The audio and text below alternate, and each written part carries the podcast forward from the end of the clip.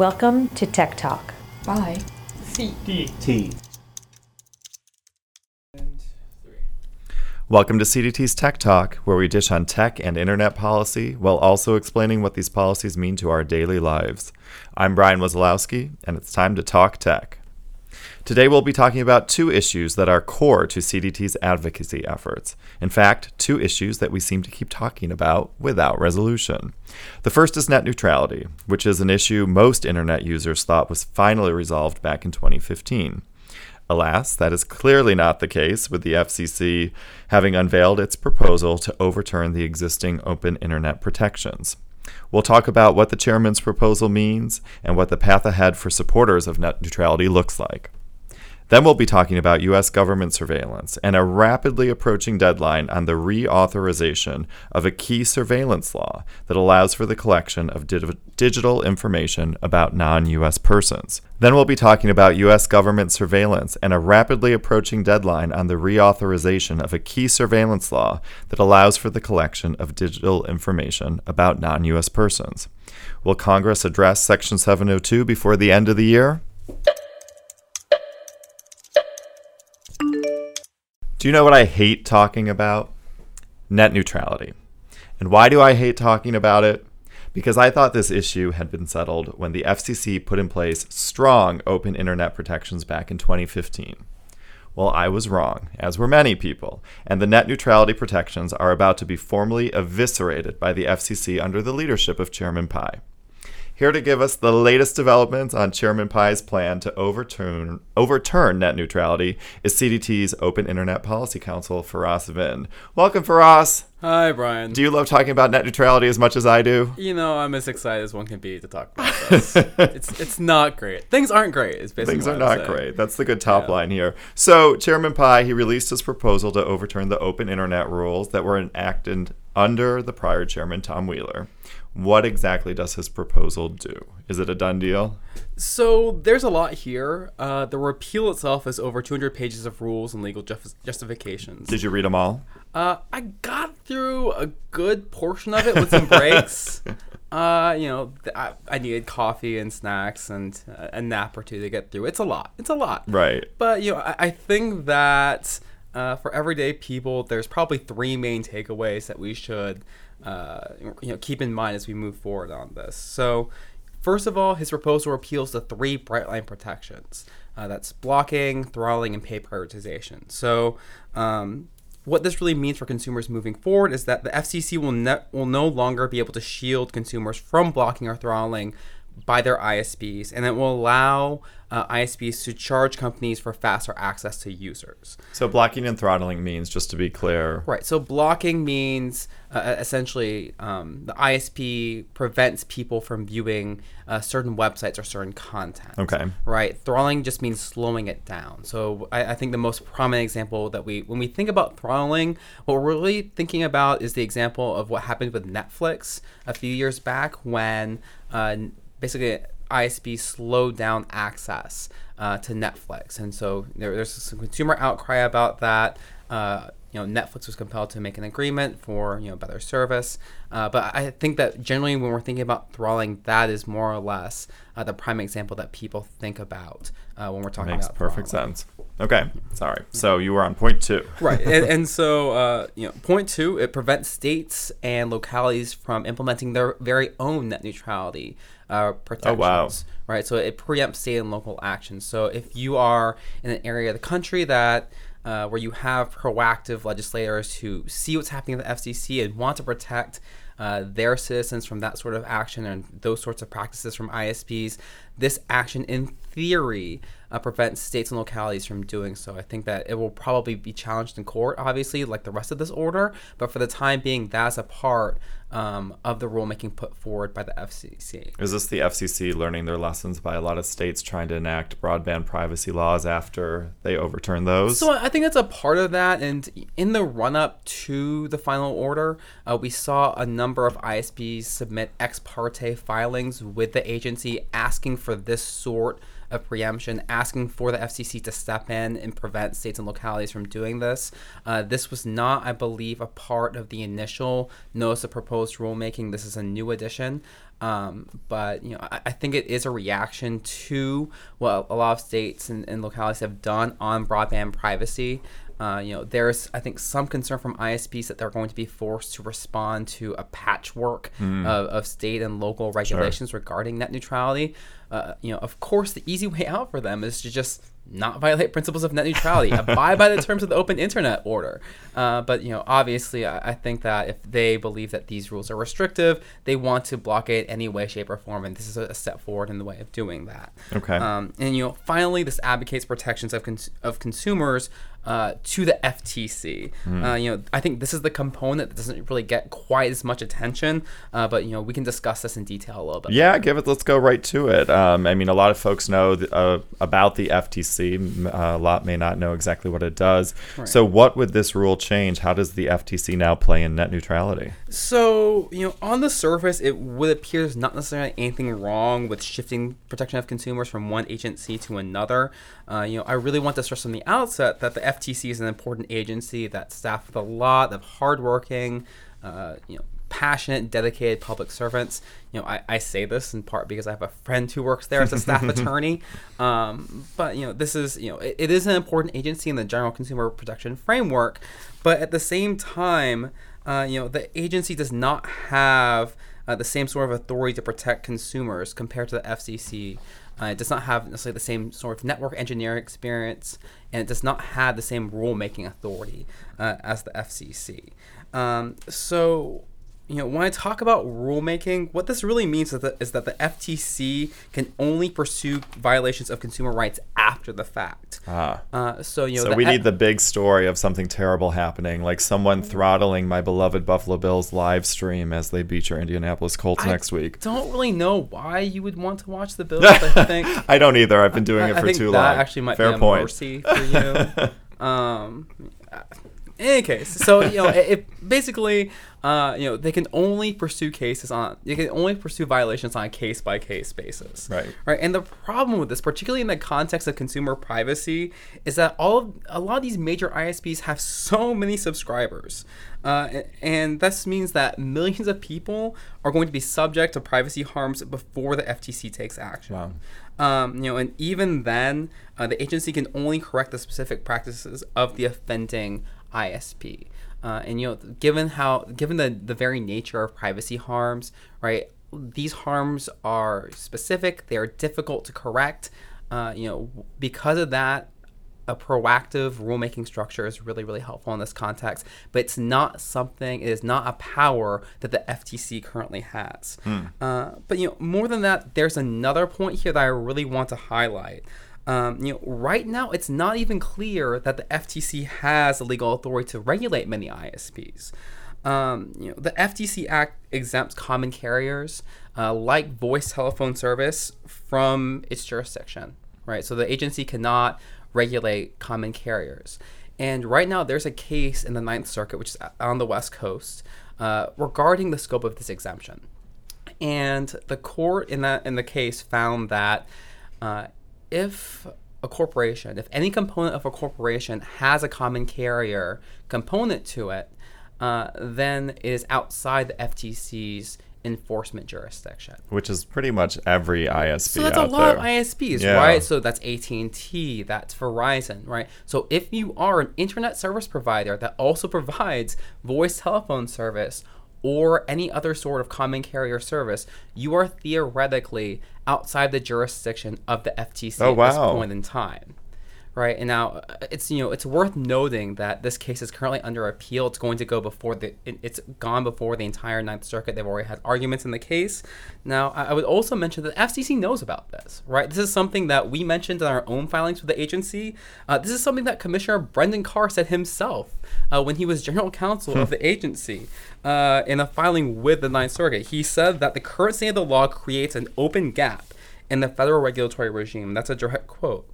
Wow. And, and what this really is is uh, you know the F the FCC is essentially blindfolding consumers, uh, pushing them into the middle of a busy highway at night, and trusting that oncoming traffic is going to see them in time to stop. Uh, you know, it's reckless. It's a form of administrative malpractice, and I I think that you know if the FCC moves forward without taking this into account, it's a betrayal of the public trust. You worked really hard on that one, didn't you? did. That I- was good. yeah. That was good for us. Yeah. All right. So um, let's now pivot to the ISPs. What do you, you know, this is I get a little bit of speculation. Do you think uh, some of this kind of worst case scenario stuff that people talk about, the blocking, the throttling, do you think they're going to start doing it? Um, what's going to happen for the kind of internet user as they interact with these ISPs? So after the last election cycle, I'm really hesitant to start making any predictions. um, you know, I- anything could happen, right? Um, but in theory, with the repeal of these rules, these protections, ISPs will be free to block or throttle traffic or implement paid prioritization schemes at, at will uh, in violation of, of net neutrality principles. Um, you know, and this might be wishful thinking uh, on the behalf of consumers, but I don't think they're going to end up going quite that far, at least in the short term. Right? I, I think that ISPs are going to be constrained by the realities of the electoral process and, and by agency rulemaking. Right? So, uh, you know, first, it's worth noting that the FCC chairman is appointed by the president. And without taking a position one way or another on the tenure of the current office holder, uh, I think that given that we may have a, new president in three or so years, um, there is incentive on behalf of ISPs not to provide a pretext for a shift in rules under new FCC leadership. So that's one component of it. Um, another part of this is the fact that if the FCCs take any drastic step forward that handicaps innovation from edge providers, you know, internet-based companies, right, there becomes uh, there it creates a you know it creates a showing of harm, right, which could then create the kind of grounds necessary to have a stay in court uh, regarding the net neutrality repeal. Um, so, you know, with all of this in mind, it's really within the best interests of these ISPs to show that they can be good actors and can and can self-regulate. Uh, you know, in the short term, I might expect ISPs to allow for some form of pay prioritization on a limited basis.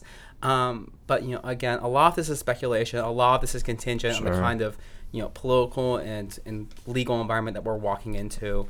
Um, the hope is that you know ISPs defy uh, some of these expectations moving forward and maintain some form of net neutrality principles. Uh, but and again, I, I do think that there is going to be some form of accountability from from the voting public uh, on some of these issues. Well, sure. And public sentiment with all that polling seems to very much be on the side of pro net neutrality. So we shall see. So give me a quick, uh, quick play out here. I was also very impressed by how measured you were in talking about this uh, current administration. Well done. um, what's next? What you know, if you are someone who cares about net neutrality, what's the path ahead look like? If you're you're hoping that these uh, open internet rules might be restored, or that you know strong net neutrality could be back in play. What's what's What's the landscape look like? So there's going to be a vote on this on the net neutrality repeal at the FCC on December 14th. Uh, you know, there admittedly are limited leverage, or pardon me, limited opportunities for us to intervene directly with the agency at this point. It seems like the three votes are there on the Republican side of the commission to get this through. Uh, you know, that being said, uh, there's two things I think that people can can do, and two things I think uh, are going to be you know active levers for you know both folks here at CDT and also you know for the general public to get involved in terms of protecting principles of net neutrality. Uh, you know, the first thing that I think that the general public can and should do is contact your members of Congress, right? So there's not necessarily Blow up those phones. Exactly, right? And you know, I understand there's so much going on. It feels like every day there's a- another crisis. Uh, you know, the, obviously the tax tax bill is getting a lot of attention, right? We've gone through the healthcare, uh, the, the ACA repeal, um, but you know, this is another one I think of those fundamental issues. We're talking about fair, open, uh, free access to the internet, right? This is you know a fundamental part of I think modern American life at this point. And so one of the things that people can do is contact your members of Congress and tell them how much you value uh, a free and open internet. Um, you know, ask them to speak out. Ask them to, to, to work with Chairman Pai and the FCC and to interject with him and tell them uh, what this actually means to you as a constituent, right? And even if you aren't able to get through to your member of Congress to convince them, what this does is it creates an accountability structure, right? If your member of Congress does not stand up for what you believe in, right, then you have a reason to vote for someone else or to work towards someone else's election in the next cycle, right? This is obviously not an endorsement of, you know, voting for anybody else. I do not want to want to go that far. There's not a lot of declared right. candidates. You're safe right now. Right. You can say whatever you want, right? but you know, to to the extent hold your members of Congress accountable, right? If you value a free and open internet, you should work with your members of Congress to make sure it's protected. Uh, the second component of this is this is going to court, right? This is almost certainly going to be challenged uh, in court. I don't necessarily want to go too deeply into the legal arguments, uh, but this is going to be challenged in court. This could be a two to three year process about whether or not the FCC is is acting within its authority as an agency.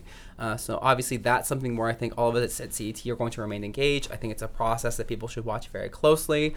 Um, but you know, I, I understand that people are frustrated. I understand that people are upset. I think they should be, but this is by no means over. Right. Well, it's a tough road ahead, but we're very lucky to have you working on it. Thanks so much for joining Tech Talk for of us. Of course. All right. Thanks, Brian.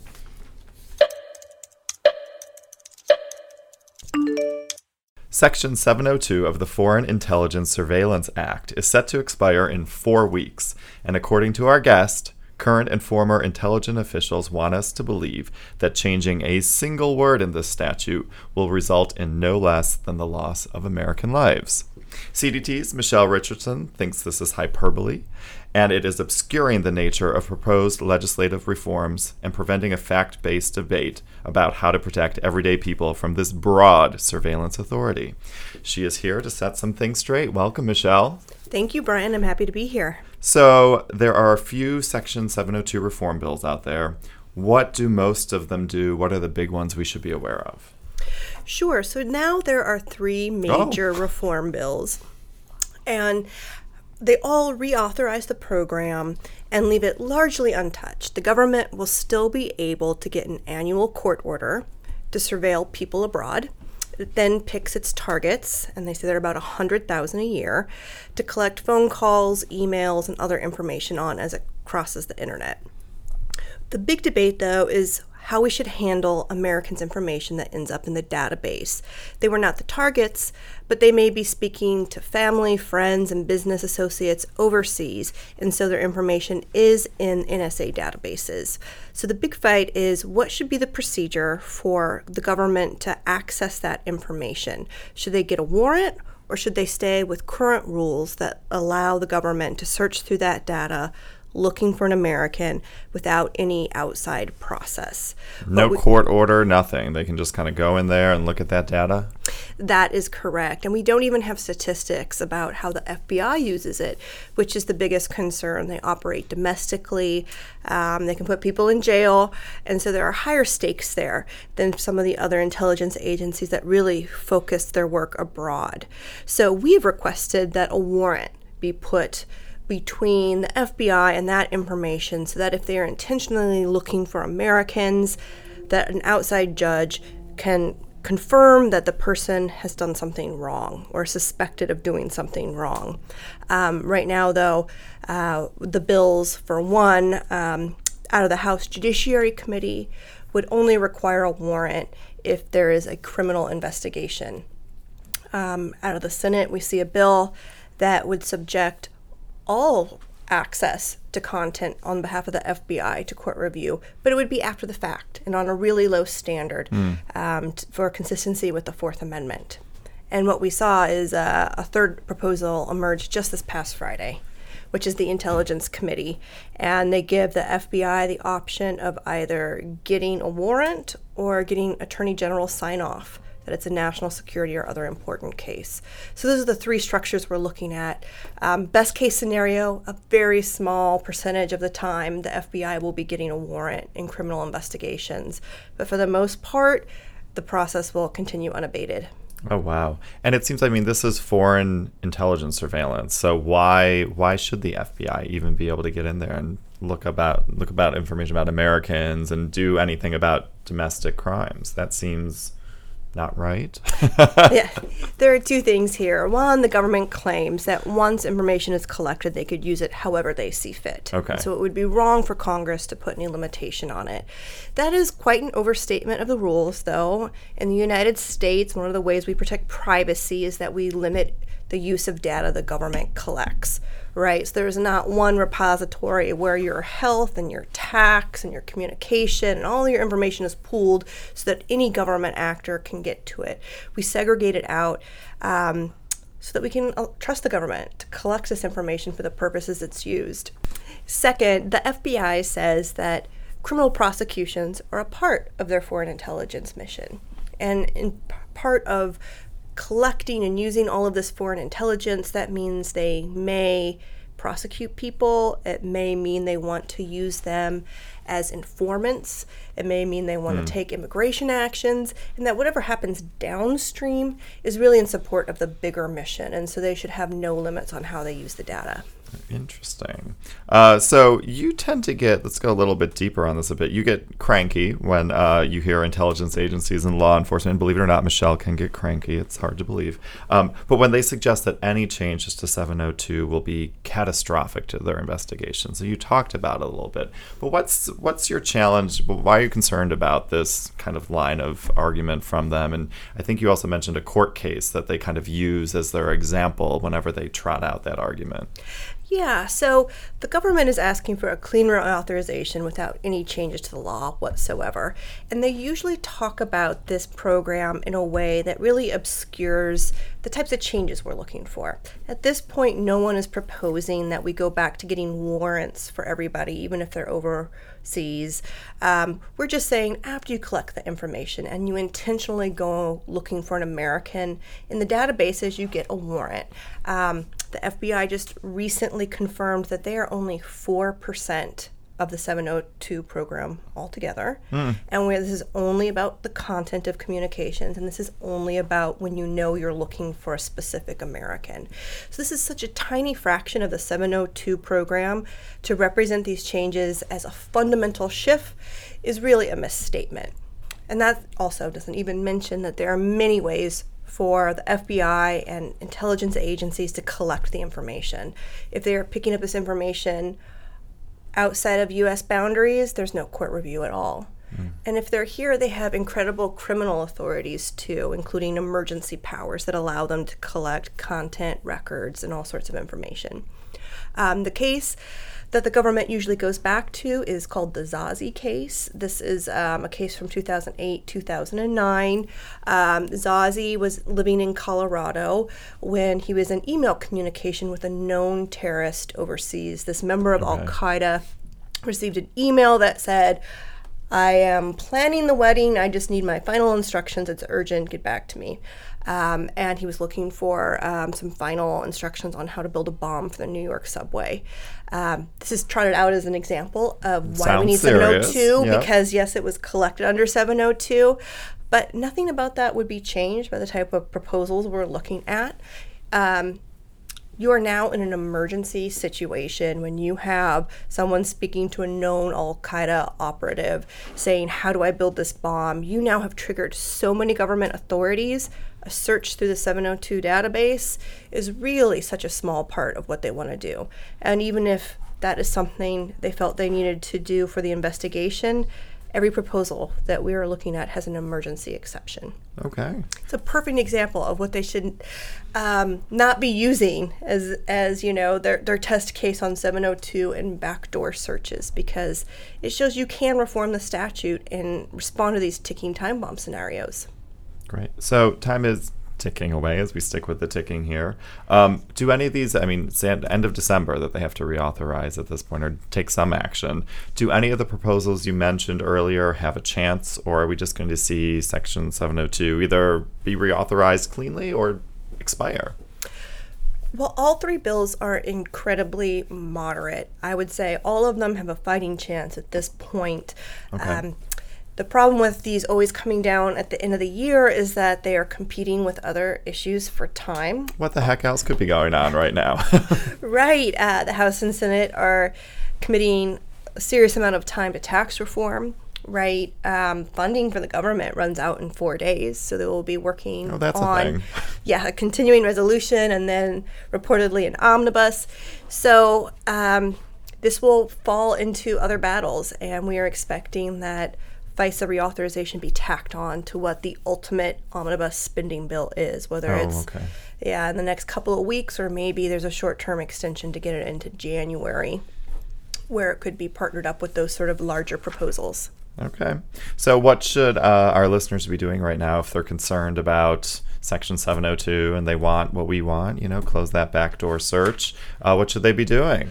They should be calling their senator and member of Congress and tell them that you want your information protected by a warrant. It's a great talking point. Thank you so much, Michelle. Sorry you have a busier than uh, perhaps expected December, but you're doing great things, and thanks for joining Tech Talk. Thanks, Brian.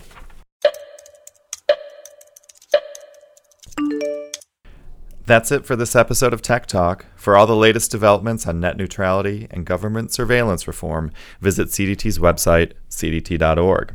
And if you're feeling generous this holiday season and want to support an amazing nonprofit that advocates for your digital rights, consider making a donation to CDT.